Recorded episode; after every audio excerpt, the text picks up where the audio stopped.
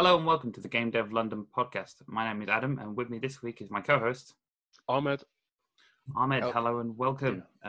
Today we're going to be chatting specifically about pre-production. We're going to be talking about the value of pre-production, what happens when you don't do it, what happens when you do do it, why it's important. We're going to talk about scoping out work, specifically looking at different lengths of time, 24 hours, 48 hours, a week, a month, a year, 4 years if you are either a AAA or a solo indie. That seems to be how that goes down. And MVPs, what that means, what it means to individual developers, and how it's going to help you sort of stay on track, avoid feature creep, all that kind of thing. So without further ado, let's start. So hello Ahmed, welcome to your first episode as a host on Game Dev London. Hello. I mean, it's the first episode, maybe not the first attempt, but but hey, we're here. We've made it. You guys don't know, but I mean, I'm going to turn our first attempt into some kind of comedic short episode that I hope everybody enjoys. The FYI, my internet has been cutting out recently. Hopefully, it's fixed. But if you suddenly hear me go, then you know what's happened. I mean, like, it's either you've revealed your true lizard form in like, Roblox, or your internet's gone out again. But it's 50-50. Yeah. It could literally go away. It could go either way. So let's. It's gonna be good. Let's start with the value of pre-production. For those who aren't aware, pre-production is basically before jumping headfirst into a project. It's taking some time to sort of design out how you're going to make that project, basically building the framework around which you're going to build whatever game or otherwise you are building. So you know, most places don't do pre-production, especially, you know, because they just don't see the value of it at the same time. So let's start with chatting about what do you think not doing pre-production, what's the dangers of not doing pre-production on a project? So yeah, I mean, pre-production in of itself, it's there to kind of lay down the plan for when your game goes into production, and by that basically outlining what you want to do, what the features are, how, like, kind of the general gist of how you want the game to be, and like a place to start off, more importantly, but also so you, like something to kind of outline the roadmap of how you, like, if you need more people, if you might need more people on the project, how long you think it's going to take, how long you think it's going to cost, and those are, I mean, like, those are big end all be all sort of like parts of a project. Like if you don't have money, like that kills most projects. That turns it from something that you can survive on to something that's a hobby in your free time. But even ironically, even as a hobby, I think it's valuable to do pre-production, so you know where, like, how you're gonna have to, like, plan out how much time you're gonna take, how many months, weeks, years it'll take, and how much of your free time is it going to take? Are you going to devote everything outside of your job to do it? Or is it going to be something that you take 2 hours to do, so it's more manageable in the long term and you don't get burnout?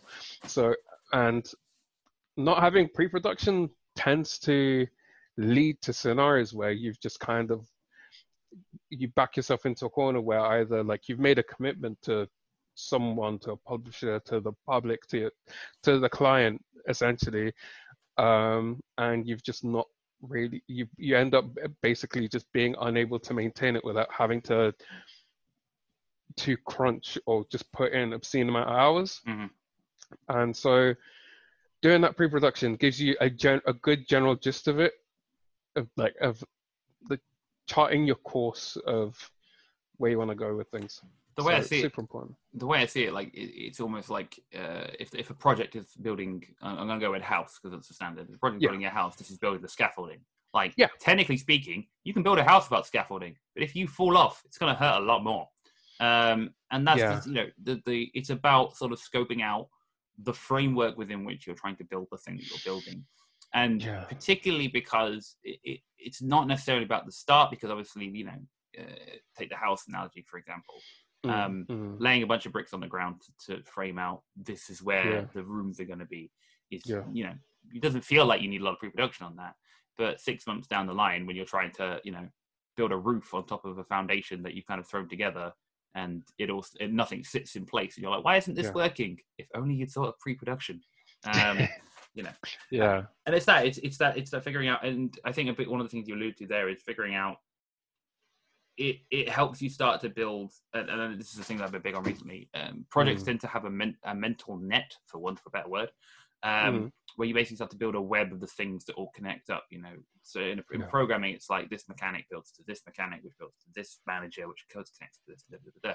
Actually, your project works like that, because you know, art connects to programming, connects to production, connects to marketing, connects to everything, and you can start to foresee the issues that are going to happen months down the line if you do some pre-production, and you go, oh, hang on a minute, I've just planned in the fact that we need a 2D artist. Do we have a 2D artist in our team? No. Should probably get that sorted sooner rather than later.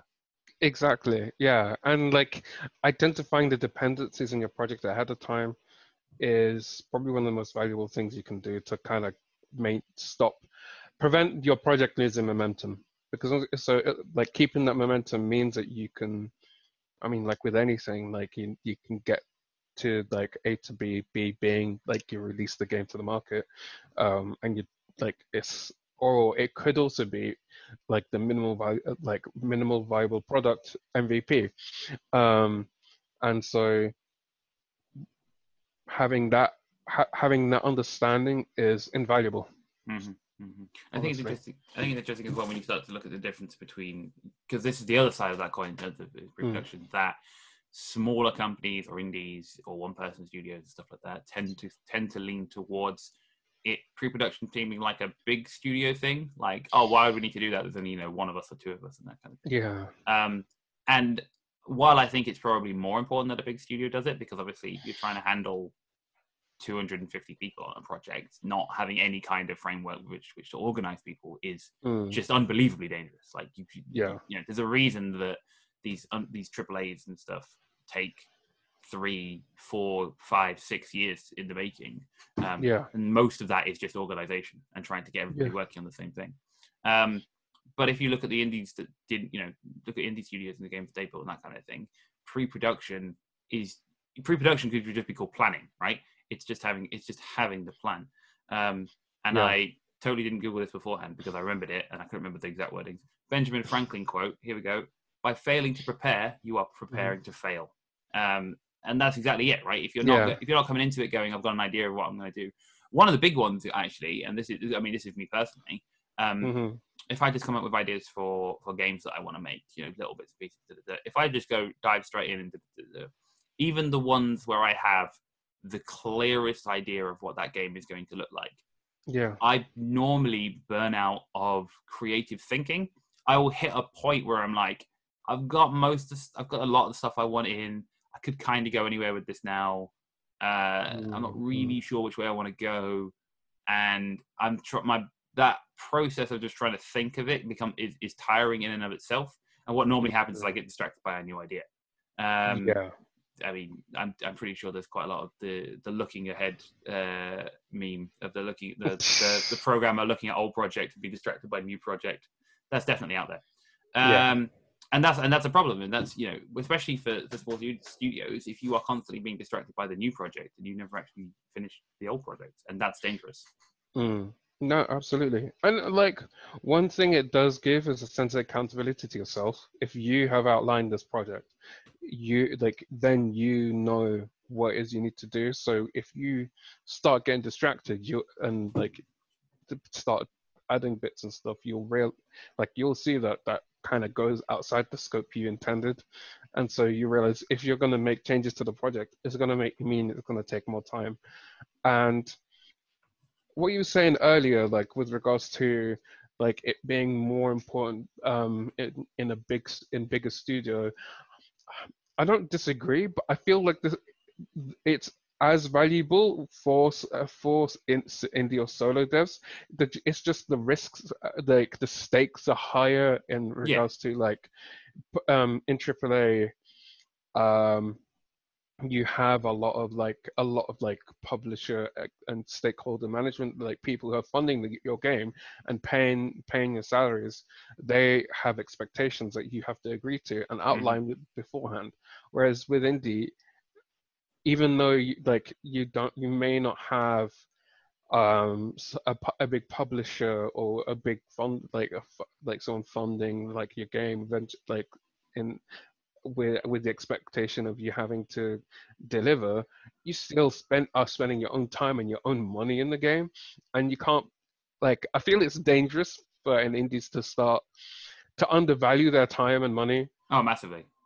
And it's I see it a lot, and it's in a lot of people who, I mean, I'm like, I did it myself when I was just like, oh yeah, I really want to get into video games and everything. I want to just start like playing around. Like I say it's playing around. I had this like big idea for a game, and then I started thankfully I started looking at like, how am I going to do it, considering that I don't even like have strong expertise in code, or like I can't code and I can't draw. So I was like, how am I going to do this? And I was just like figuring out, oh, if I want to get someone to like code with me, then I'll need to do that. And if I have to pay them, it costs this much. And like, you start seeing things like grounded in reality, as opposed to getting carried away with the fairies with a really nice idea that's nice in your head.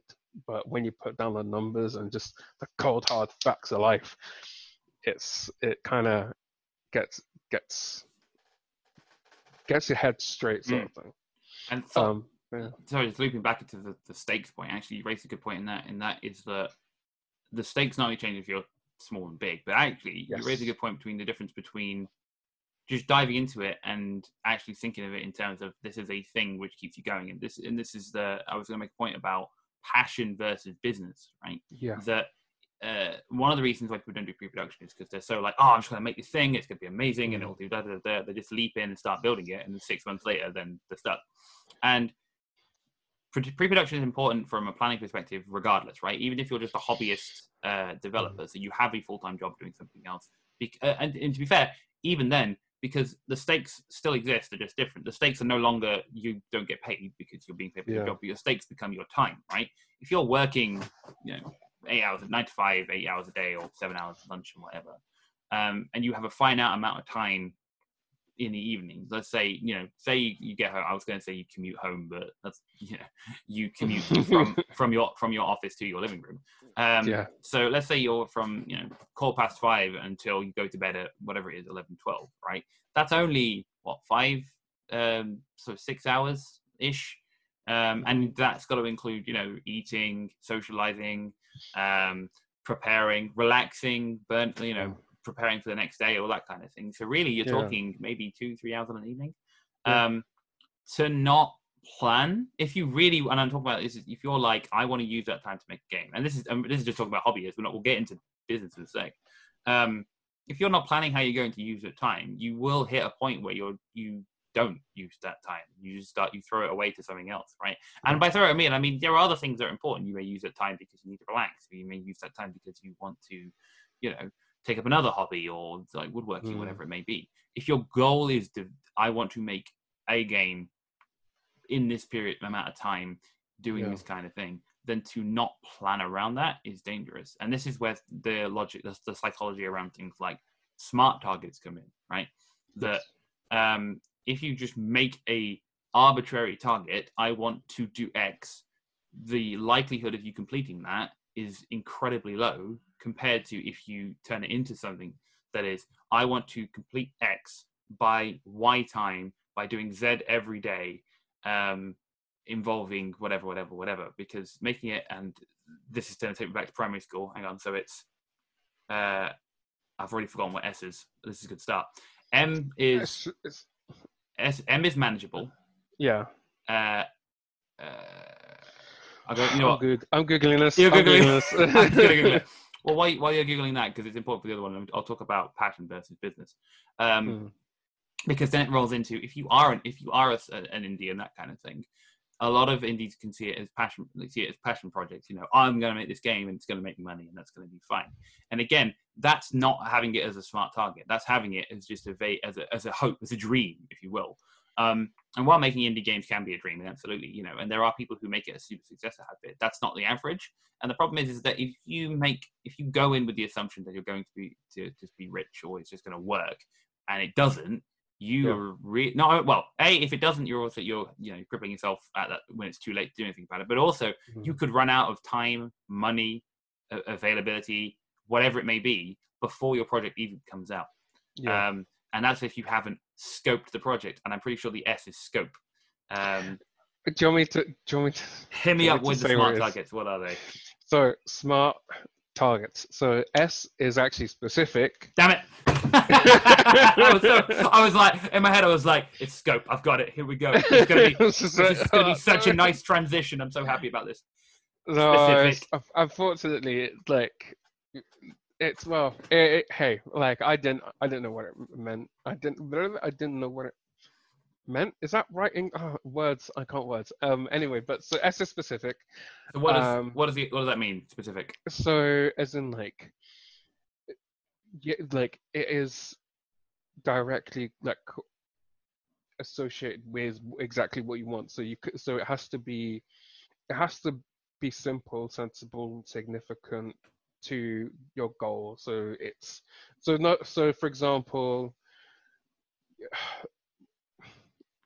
I can't really even. It basically just so you know what you're talking. So it is exactly what you're talking about. It's the difference between being vague and knowing what you're trying to build here, right? So it might be instead of just turning around going, "Oh, I want to build a first-person shooter," that could mean literally anything. If you go, "I want to build a cyber neon first-person shooter that focuses on tactics and covert abilities as opposed to sort of loud, flashy things." Okay, you're a bit more. You're specific. I understand. I can understand what that entails.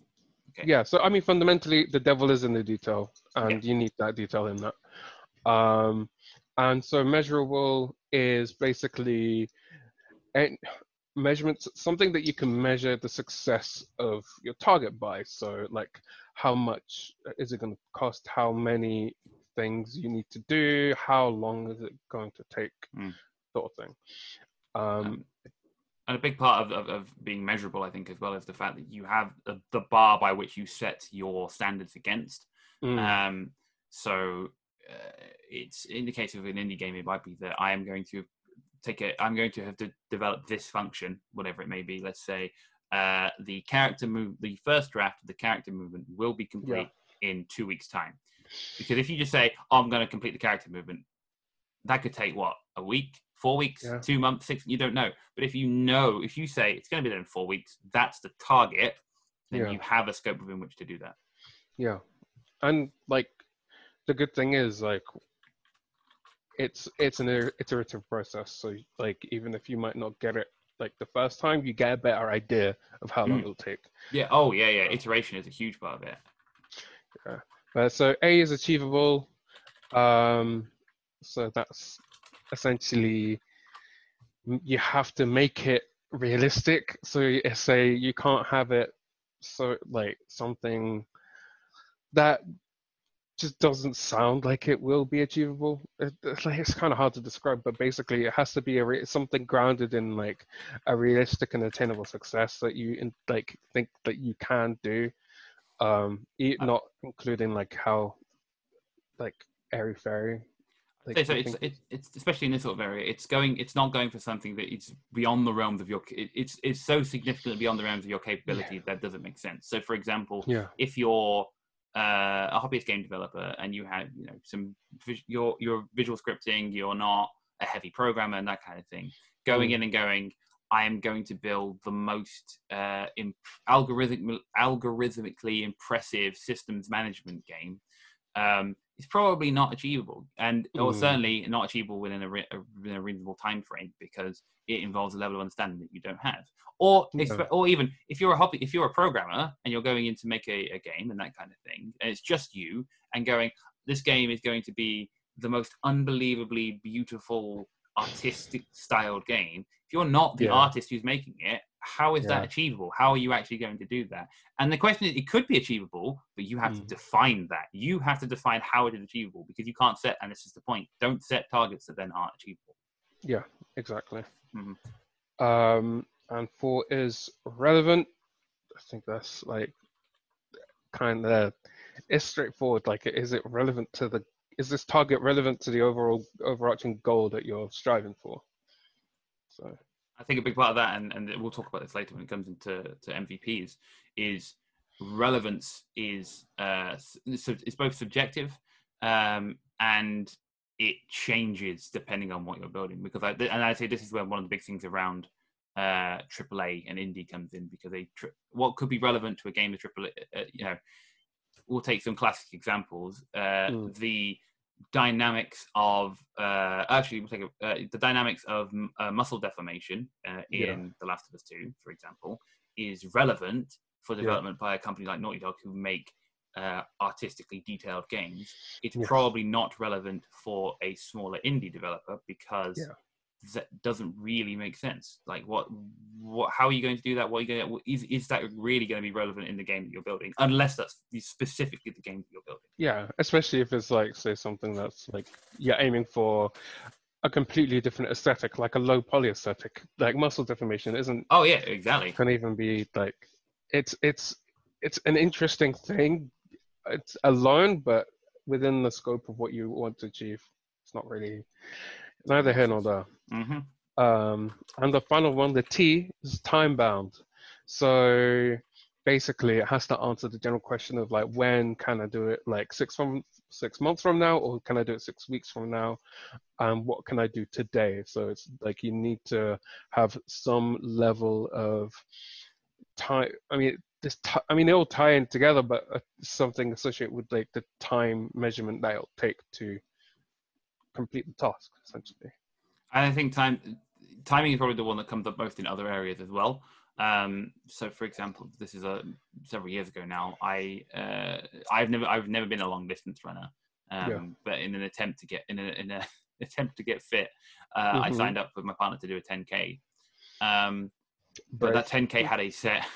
The 10K had a set deadline. The 10K was going to be on a day, which meant when I think it was about 11 weeks before, I was like, I have to start training, because if I don't start training now, then I will not be ready in time for things. And that's part of the reason that you make it timed, is that you set yourself a ticking clock. That means you in your mind go, I need to get this done by this time, because that is the target that I set. And even though it's arbitrary, and even though it doesn't, it doesn't mean anything, you're not going to pin anything on that just having it mentally going, I have to get this done by this time, makes a world of difference. Mm-hmm. Absolutely, I couldn't agree more. But that's it for smart. Yes. So moving on from, just going back to the passion versus big business argument. Yes.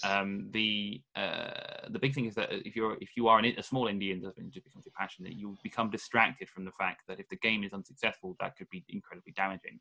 Yeah.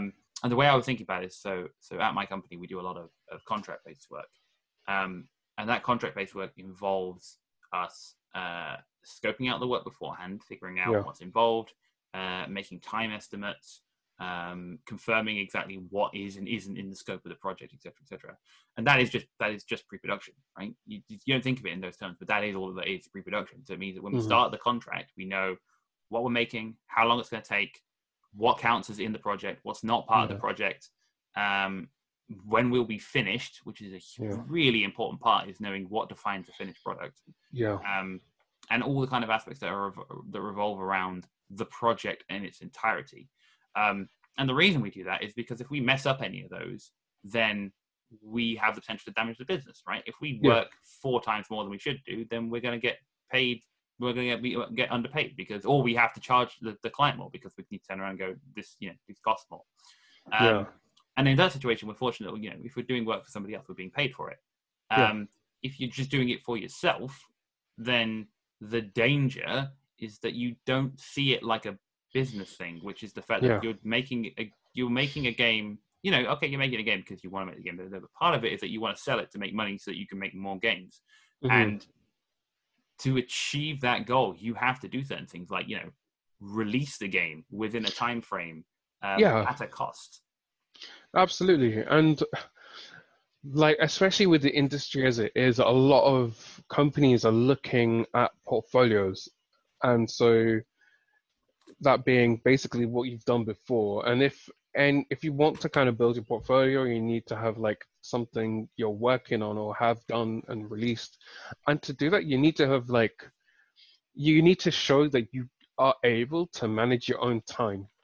Like from about in any industry, it's not even video games, in any industry, that is something that every like client, employer, they want to see it, because you will be responsible for like a product that they want to get at the end of the day. And if you're expected to deliver something, they expect you to do it in the time that you say you will. And if you can't show that in portfolios, and you don't really have any evidence to showcase that. And so it's just so valuable. It's just like one of the most valuable skills that you can do. And you don't have to, you can do it in your own time. And the irony is, like, you can do it in your own time and by managing your own time. So, yeah. And this is the danger of not working for someone, for working for yourself. Yeah. Is that if you have no one, and because this goes back to the smart targeting thing, the best way to be productive around a target is to have some kind of factor that comes into effect on completion. Yes. So let's explain what I mean for this. In the 10K example, the reason I was so motivated to do it, even though I wasn't a long distance runner, was that I did not want to look stupid when I ran a 10K. I didn't want to take 2 hours and walk the whole thing, because I would look stupid. And that was that more than anything was the driving factor. When you're at work, one of the many reasons that you do the work that you have assigned to you is because if you don't, your boss will be unhappy with you.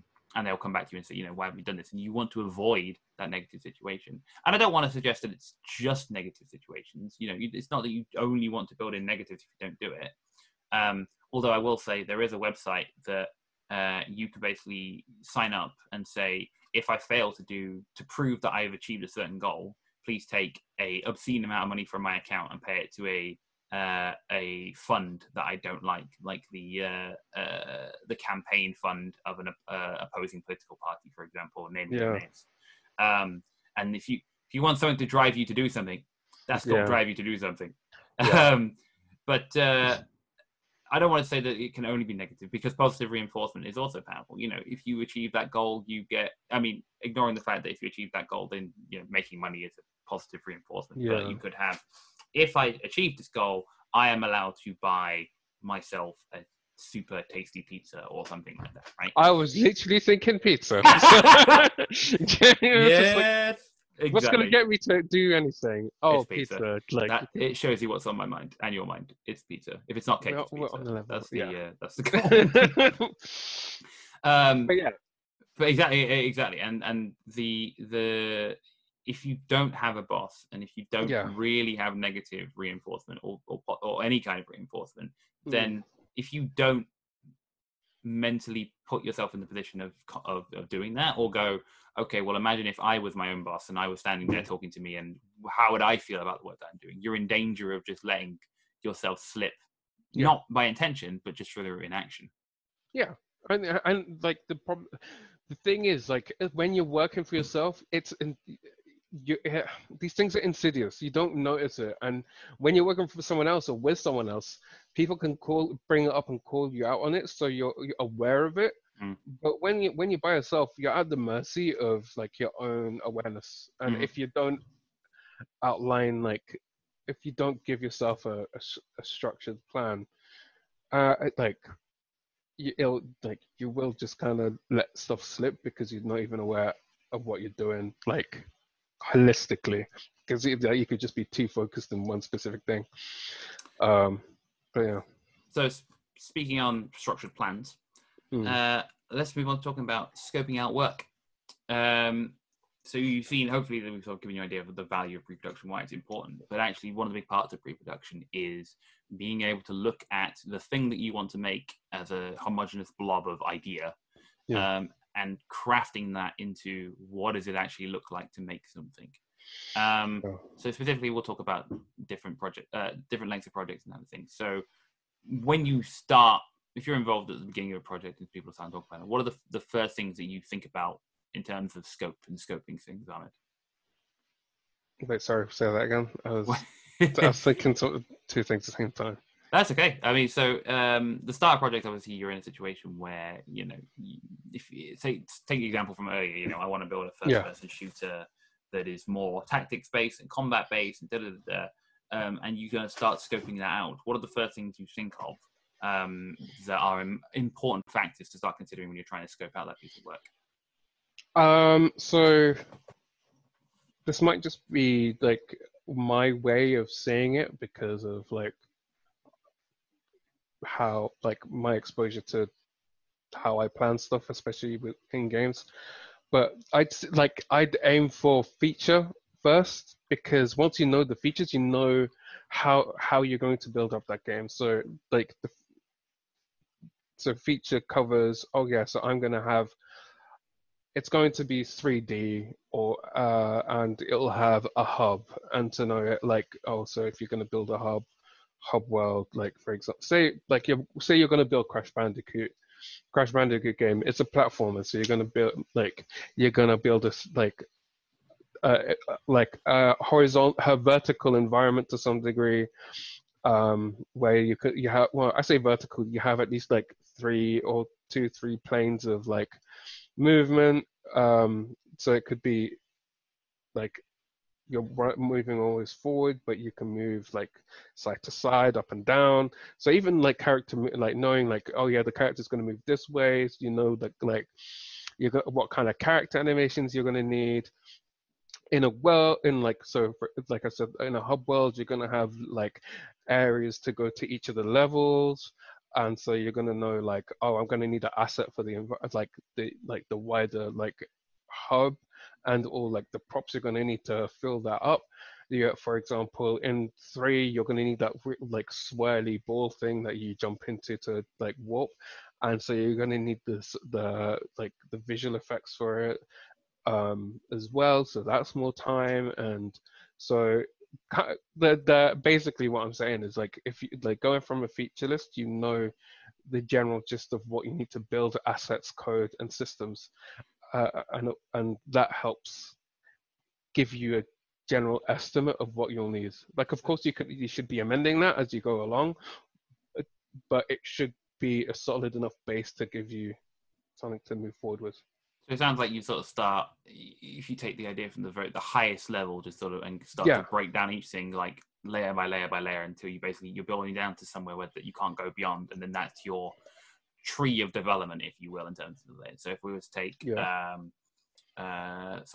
first person. So if you just start with first person. Okay, well, so first person is our high level. What does that involve? Well, that involves control, being able to move, and it involves a camera in terms of being able to be at that angle. Okay, well, what does the camera involve? Well, the camera has to involve, polish and sway and movement and all that's going to involve. That's going to involve camera scripting, probably somebody with experience of building a first-person camera.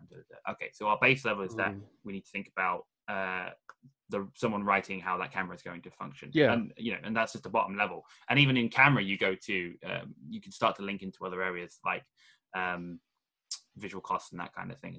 But then you go back up again. And you start going down. Okay. Control, what does that involve? Well, that involves someone building the control script, and control script involves both building it for specific console. Okay, is it PC? Is it Xbox? Yeah. What are we going to support? But also somebody to write that and be able to prepare in advance.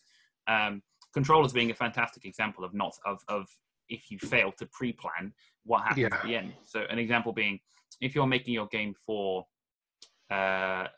consoles, right? Let's just say PS4, PlayStation, Xbox, right? If you start and you've got an Xbox controller in your hand, you're on your PC, and you build all your controls calling specific buttons, right? Left trigger, right trigger, A, B, whatever it's going to be, right? When you get to 8 months down the line, you're like, okay, we need to get this working on a PlayStation. One of the first things you're going to realize is that nothing works because the calls are all different. which means you could have to, now you're going to have to go back to the beginning and you're going to have to find every line of code that involves a call to a key and go, if PlayStation do this, else if Xbox do this. When pre-planning, pre-production, if you go back to the start and go, we're going to build it for PS4 and Xbox. Okay, we're doing two different controller setups, so let's abstract that. We'll build some kind of controls manager. All the controls will run through that, and that will decide what controls it's looking for depending on its PlayStation. So in the code, you only ever call controller manager dot jump, for example. Yeah. The controller manager then goes, okay, I'm on Xbox, I am, therefore jump equals this. I'm on PlayStation, therefore jump equals this. And that, you know, that seems like a very small example, but when you're 8 months down the line, trying to find in a project that could be, you know, gigabytes in size, could be thousands of lines of code, trying to find every instance of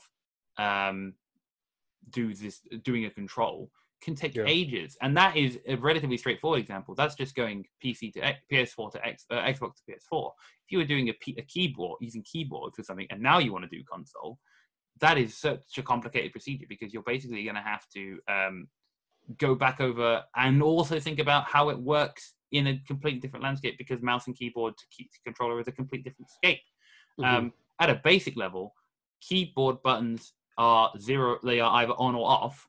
Controller buttons can scale from off through to sort of half press to on. I mean, like looking at like the shoulder buttons, like R2, L2, and like every modern controller, like you have that scale like with the trigger. And what if you want to allow people to remap your controllers, right? We're in the world, you know, which is an accessibility thing. It's one of the reasons it doesn't happen in a lot of games. It's because no one thinks of it ahead of time. So when it comes to adding it as a feature, making things accessible, more making it the ability to remap an entire controller, people just ignore it because they're like, well, you know, it's going to take me another month to do that. Let's just leave it. And that cuts out a huge amount of your audience because they're like, oh, you know, and that's both people who need it, absolutely need to be able to do it, but also people who would just enjoy it. And this is the difference between the games that don't do it, games that instead give you options, which is basically someone's had to sit there and write out a bunch of these profiles. So if you think about this happens in a lot of shooters where you've got southpaw, runner gunner, blah blah blah, where it's just a bunch of options, and then you take something like Rocket League, for example, which lets you just literally change every single input. Just like, what do you want, press the button you want it to be now, there you go, it works. And that's because somebody at the beginning went, well, let me sit and think about this, and I will write a system that can handle that now. So 8 months down the line, it's not a problem. Just that move. That was us moving a little bit back into pre-production, but I think that's a really good example of the importance of pre-production when it comes to late-stage development. Oh, for sure. I couldn't agree more.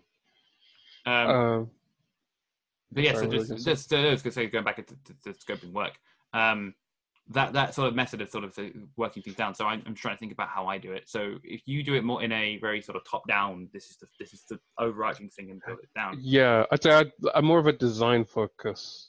Okay. Yeah.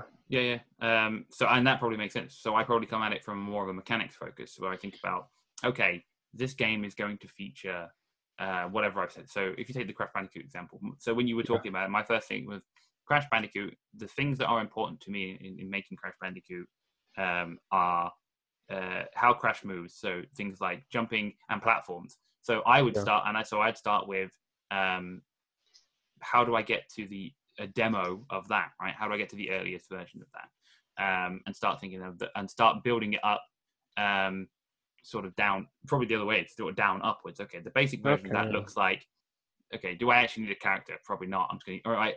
If you've ever seen any of my early demos, they're all cubes. Everything's cubes. Oh no, I've seen a lot of your cubes, mate.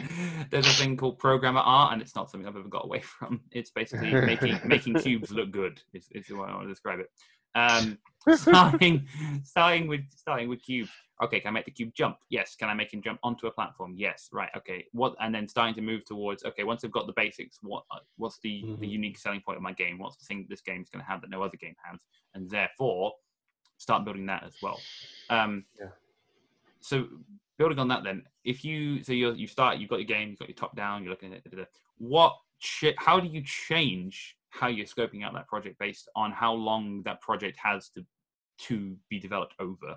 So the difference between a project with, you know, let's assume there's no infinite projects, because obviously you've set your smart targets, you've got your timings in there. You know, difference between say a 4-year project, a 2, 1, 6 months. We'll talk about less than 6 months in a bit, but let's start with those sort of like slightly longer projects, but even then difference in length. Yeah, I mean, where do you even start with that? And that's me asking you a question. it's a very valid question, because the thing is that if I was to sit here now, you know, I've been making games for a while now, and go, okay, if I was given 4 years to make a game, where do I start? And the answer is, I start in the same place as if I had 6 months to make a game, which is I will build, and I will always start with the smallest version. And the reason that is because the sooner I can demonstrate what it looks like, the better. The difference. So basically, the MVP. Yeah, and we'll go into more about the details of that in a second. But I just want to talk about the things that probably make the difference to me are things that I am not actively involved in. Yeah. So I'm a programmer. So anything that involves the programming, I'm going to start scoping on my own time schedule. The things that I don't know are things like, okay, marketing, art development, so 3D modeling, 3D design, concept artists, UI, all that kind of stuff, music, audio. So I probably start, depending. So if I've got 6 months, if I've got a year, let's assume here I have the budget, which I do not. Let's assume I have the budget. I will go and start looking for, okay, what are the areas? What are the different disciplines I'm going to need, right? I'm going to need, what are all the areas I'm going to need? And start pulling people in who probably have expertise in those areas to help sort of guide me in the areas that I don't know. Mm-hmm. Okay, yeah. Yeah, I see that. Because, like, I think it's a bit different from how I'd approach it, just because I am, like, by profession, like I'm a project manager, so like I will literally try and break, like I tend to lean to that, like you say, top down approach earlier. So I will be like, okay, so I do like top down of what is the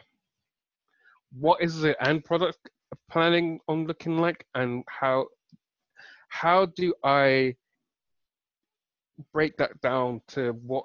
Basically, how much do I just cutting away what I can to get the minimum, and usually, like once I get to that point, you have to be like if you're looking at production, you have to just be happy with the fact that your first idea is probably never going to be reached, and it'll deviate, especially if that first idea, like.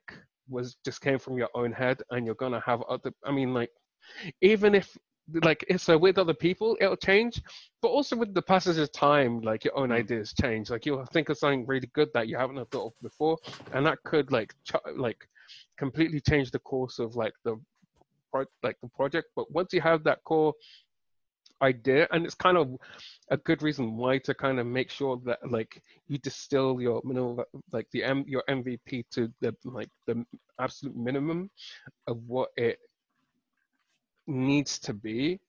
So then once you start iterating, which will be the rest of your project time, you will be able to like build a stronger like base of a game from it. I think we're sort of dancing around the MVP, and I want to start talking about that. But you raised a really good point that I want to just bring up there, which was sacrifice. Yes. So one of the big things about scoping out, which I don't think it's talked about enough, is rescope. That it's not good enough to just scope out your project at the beginning, especially when we're talking, you know, 6 months, 12 months, a year, and go, okay, we've scoped it. That's it. We're done. Let's go make it now.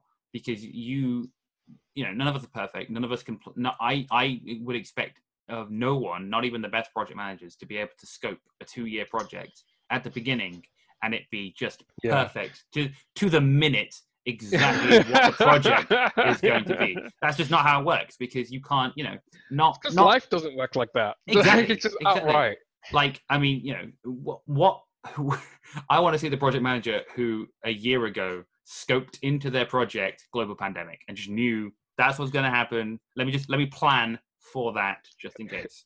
You know what? There is one, Doctor Who, because he can manipulate time. He knew it was coming. Like, he knew exactly. It was coming. She was prepared for that. Exactly. And they collectively were ready to. Ready. All of them are ready.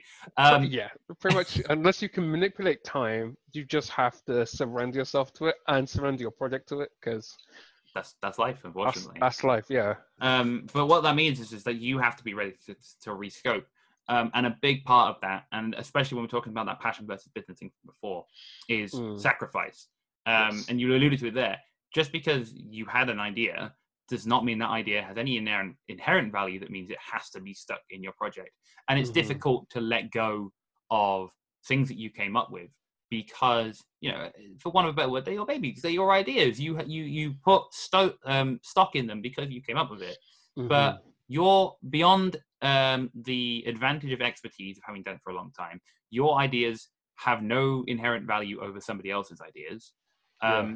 And your ideas have no inherent value to the project that you're working on unless they're scoped in.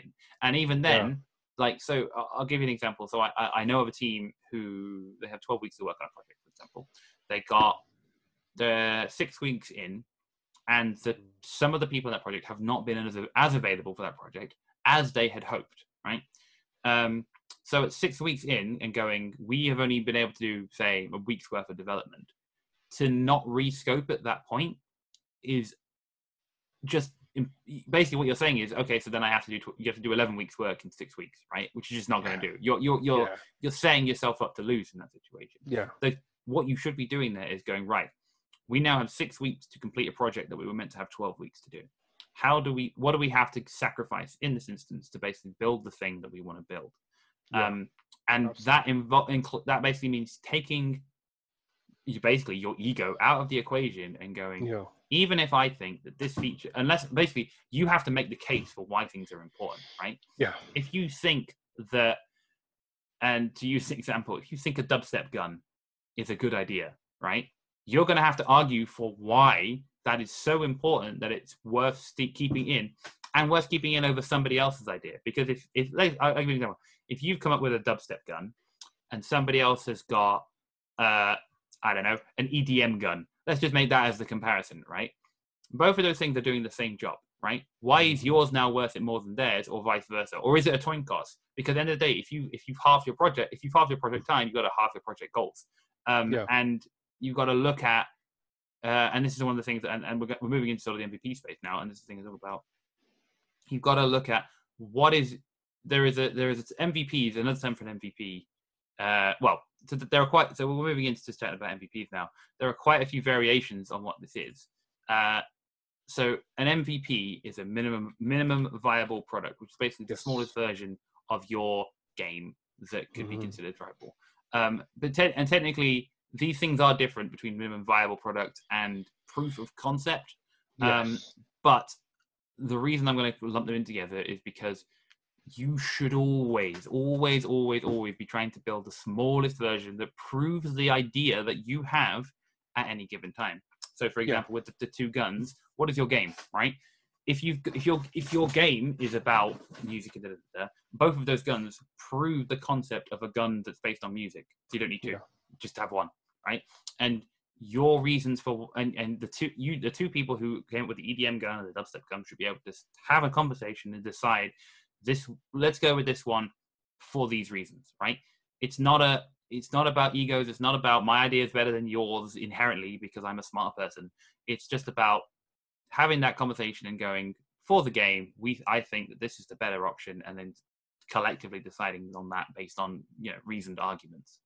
But that's sort of talking about the sacrifice. And I think it's an important point to raise that sacrifice is key.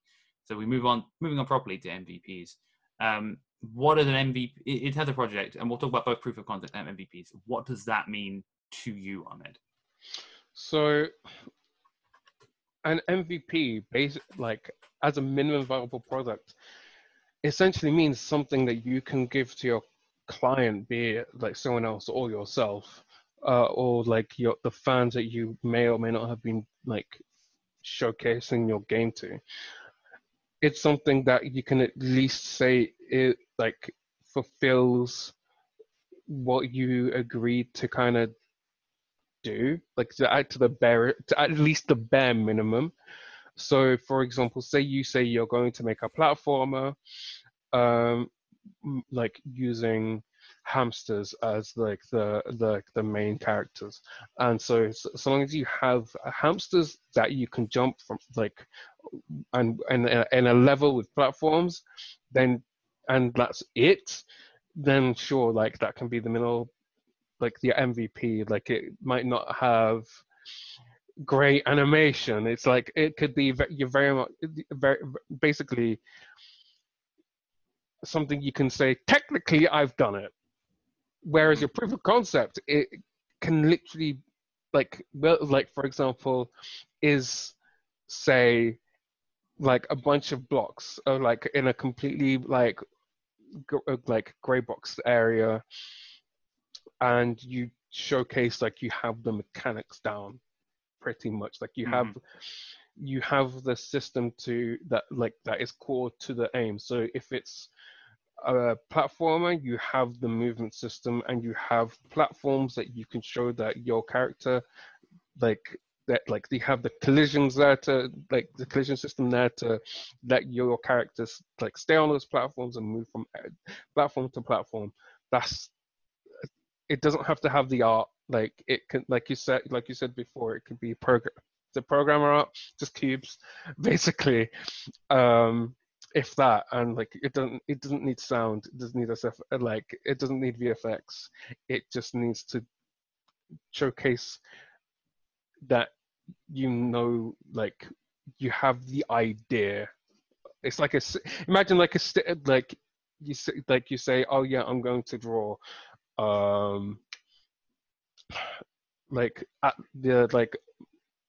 the Mona Lisa, and you sketch like a face with a smile and it's like basically a stick figure.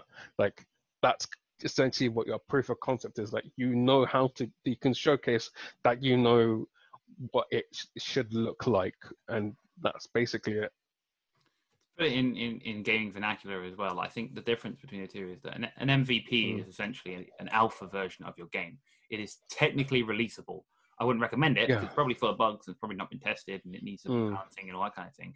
But an MVP is really the minimum viable product. Yeah. It's a viable product. It's a thing that you could release and people in theory might buy it, but it's the minimum version of that. You know, it doesn't have the bells and the whistles and the polish to make it a sellable product. Whereas your proof of concept is either it could be your vertical or horizontal slice. Essentially, it's demonstrating that either it's demonstrating. So vertical slice is where you demonstrate a little bit of every part of the game. So it's a little bit. So basically, it'd be like one well done level or boss fight or something. Yeah, that's it. And a horizontal slice is demonstrating almost the entirety of one thing. So this is where you talk about your white box mechanic, right? So.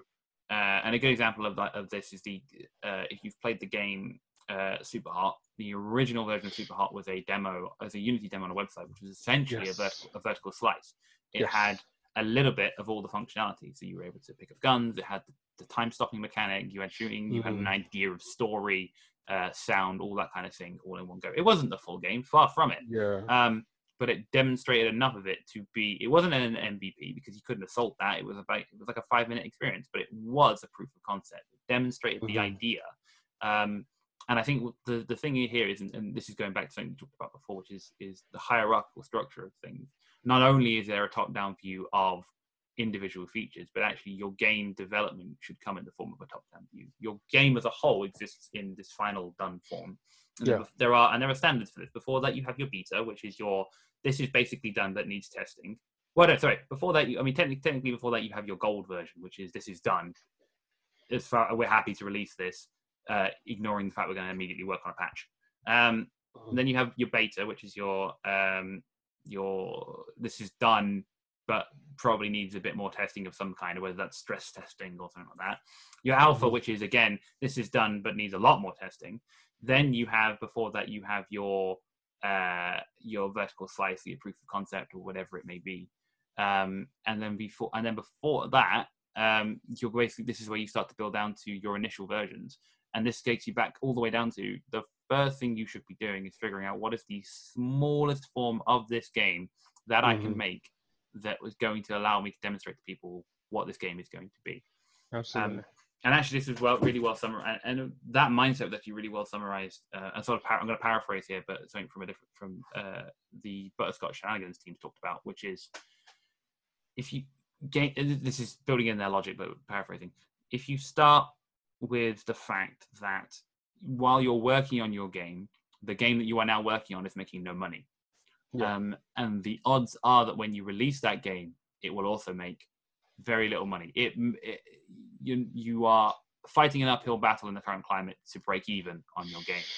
Yeah. What this basically means is that time spent on things that are not worth the time, so additional features, things that aren't going to go towards selling your game, but are gratuitous, are purely aesthetic. No, not purely aesthetical. Purely unnecessary aesthetics. So things that, so for example, the difference between having a set of sword attacks and 20 set of sword attacks because you just feel like adding that more because it's fancy, right? Yeah. Figuring out, it's an art form to figure out the things that you need that will get your game over the line in a way that you're happy with, in a way that will sell, but without going on top. And this is where things like feature creep come in.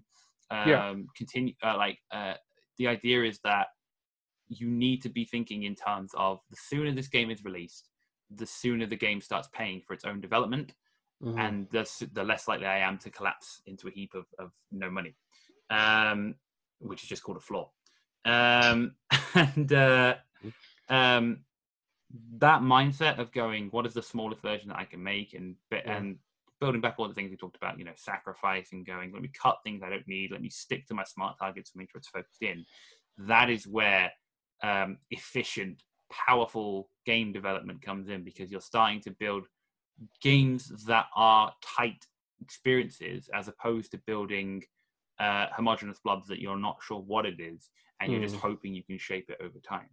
And even, and some people are like, oh, but this game took 4 years to make, and an example, one of my favorite examples is Stardew, right? Stardew Valley is an unbelievably tight experience. Right? Yeah. It's amazing that it feels so open and soft and, you can do whatever. But that game is so tight, like in terms of everything, like it's so mechanical, everything lines up with each other, and the balance of the seasons and the months and the way that affects how things grow and to the point where every single day in that game, which is like 15 minutes, I think. I think so. You wake up in the game with goals, right? You wake up going, today I have all, because of my pre-planning, and here we go again, because of my pre-planning yesterday, my plants are already watered, or it's going to rain, so I have to worry about that. And today I need to achieve these goals by going to the game. And the only way to get that mindset in is to have something that's really tight. And you only get that by working from the beginning and going, he could have built the game 8 times bigger than it was. He could have made, 20 cave systems. He could have built, another 500 characters. He could have done more if he wanted to, but I mean, that's the thing. Like, at the end of the day, that also relies on your own personal resources to do that. Like, you can only do, like, the guy, from what I've heard, the guy was super lucky. He had a lot of support. Like, most indie devs don't even have that level of support. So exactly. And it's like, if you go for one feature, you're gonna cut out another thing that you had potentially planned for, and might mean that you that feature that you leave, you replace for something else. Means that you just don't capture as much of an audience as you potentially could have done. And he talks about it. There are loads of places where Concerned Ape, the developer, has talked about the features that aren't in the game that he wanted to have at some point. Because he talked about, I forgot what it was. It was to do with the cave system. He had a whole extra bit of the cave system he wanted to add. That was a whole additional functionality that eventually he just cut. And the game is not worse for missing that feature. Right? Yeah, no, that's the thing that you got to get past. It's like, your game is not worse for not having something if it's made up for by the fact that it's a tighter, more polished, more concise game.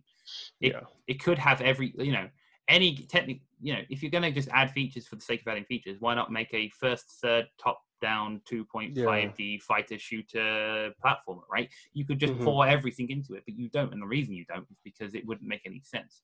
Yeah. So it's fine. It's not only is it fine to be concise, being concise is more important. And even if that involves sacrifice, that's okay. And it doesn't matter if you're, okay, you're 100% correct, right? He had time and resources and space and stuff. But there are other developers out there who build things on shoestrings and get them out. And again, they rely on making a concise game. You look back at, and I really enjoy Indie Game: The Movie. Some people, it's a bit Marmite for some people, but I like the story of Super Meat Boy and their strive to make the game as tight and polished as it is, despite the fact that they were a small indie team on a small indie budget. And it's important. It's not just important. I think it's vital. And the lifeblood of many indie companies that they make. If they are going to be, if the game is the thing that's going to be making them money, the difference between, collapsing before the game even comes out and starting to be able to make money is making a game that is as tight and as focused and as minimal as it can be, especially if you haven't got money or support backing you up to make something longer. Absolutely. At the end of the day, pre-planning just minimizes having to go through all that, so you actually your past becomes easier at the end of the day. Exactly.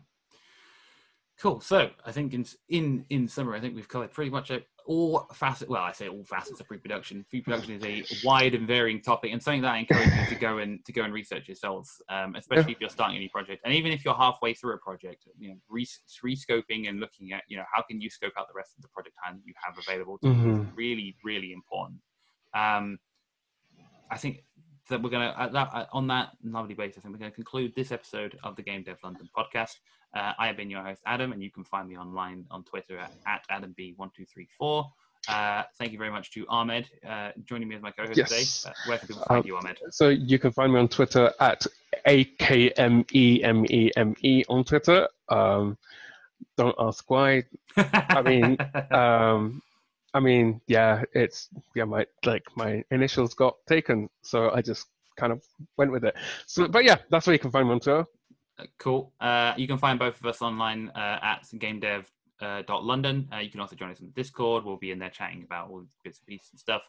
Find us on Twitter at gamedev.london, etc. And keep up to date. Like and subscribe to keep up to date with all of our episodes and all of our upcoming things, such as more information on future events. So the only thing left for me to say is thank you, Ahmed. Thank you, Adam. And we'll see you here same time next week. Bye.